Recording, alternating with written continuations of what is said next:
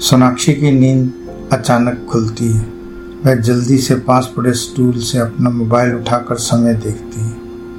वह साथ बेखबर सोई रूही को झटकते हुए बोली, अबे गधी, जल्दी से उठ। सुबह के आठ बज रहे हैं। रूही अपनी आँखें पहुँचते हुए बोली, पागल है क्या? बाहर तो अंधेरा है। आठ आठ कैसे बच सकते हैं? सोनाक्षी गुस्से से बोली, बेवकूफ़, गहरे बादल है। शायद बारिश या बर्फ़ पड़ रही है। मैं देखती हूँ। कहकर वह उठकर खिड़की पर पड़े पर्दे को हटाकर बाहर झाँक कर देखते हुए बोली, बाहर हल्की हल्की बारिश हो रही है। रूही एक बार फिर अपना सिर रिजाई में ढांकते हुए बोली, आज घूमने जाने का प्रोग्राम तो कैंसिल ही समझो। अब बकबक मत करना। इतना अच्छा सपना देख रही थी, पागल ने बिना बात के उठा दिया। रूही की बात सुन सोनाक्षी आकर वापस बेड पर बैठ जाती है। वह काफ़ी देर बेड पर बैठे शून्य में देखती रहती है। जब मोबाइल पर साढ़े आठ का अलार्म बजने लगता है तो उसका ध्यान टूटता है।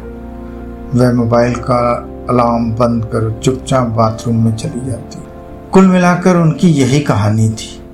वह तीन दिन में नज़दीक आए और फिर सदा के लिए बिछुड़ गए। ऐसा ज़िंदगी में बहुत बार बहुत लोगों के साथ होता है। कई बार एक गलती बहुत महँगी पड़ती है और बहुत बार ज़िंदगी दोबारा मौका ही नहीं देती। यही सोनाक्षी और रूही के साथ भी हुआ। नहाने के बाद सोनाक्षी मुस्कुराते हुए खिड़की के पास आती है। खिड़की से बाहर झांकते हुए उसकी चीख निकल जाती है। उसकी चीख सुनकर रूही भाग कर आती है। वह देखती है कि आहान और अंश के कमरे की खिड़की होटल में काम करने वाला साफ़ कर रहा था और एक कर्मचारी बेड साफ़ कर रहा था। ऐसा तो तभी होता है जब कोई कमरा छोड़ देता है। ऐसा विचार आते ही दोनों नीचे की ओर भागती हैं। वह हाफते हुए होटल में पहुँचती हैं। रिसेप्शन पर जाकर रूही ने पहली मंजिल पर रहने वाले चार लड़कों के बारे में पूछा। रिसेप्शन पर बैठी महिला ने बताया कि वह लोग तो आज सुबह सात बजे के करीब ही चले गए हैं। यह सुनकर दोनों हैरान हो जाती हैं। दोनों चाहकर भी कुछ बोल नहीं पाती। उन दोनों को हैरान, परेशान देख वह महिला बोली, उनकी बातों से पता लगा कि अंश के पिता को कल रात दिल का दौरा पड़ा था और उनकी हालत काफ़ी ख़राब है। इसीलिए वह लोग खराब मौसम के बावजूद वापस चले गए। वैसे उनकी परसों तक की बुकिंग थी। यह सुनकर वह दोनों मुँह लटकाए होटल से बाहर आ जाती है।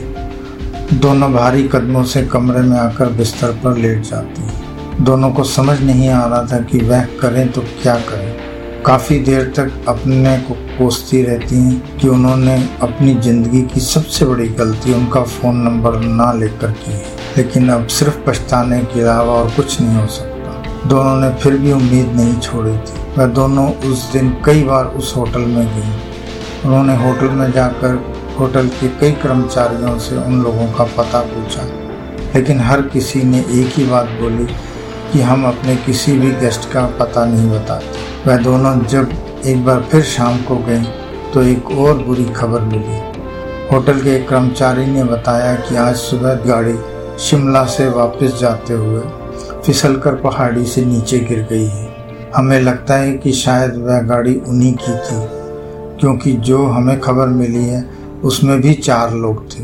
और जो फ़ोन नंबर हमारे पास है, वह भी फ़ोन नहीं लग रहा है। वह दोनों सुनकर सुन्न हो जाती हैं।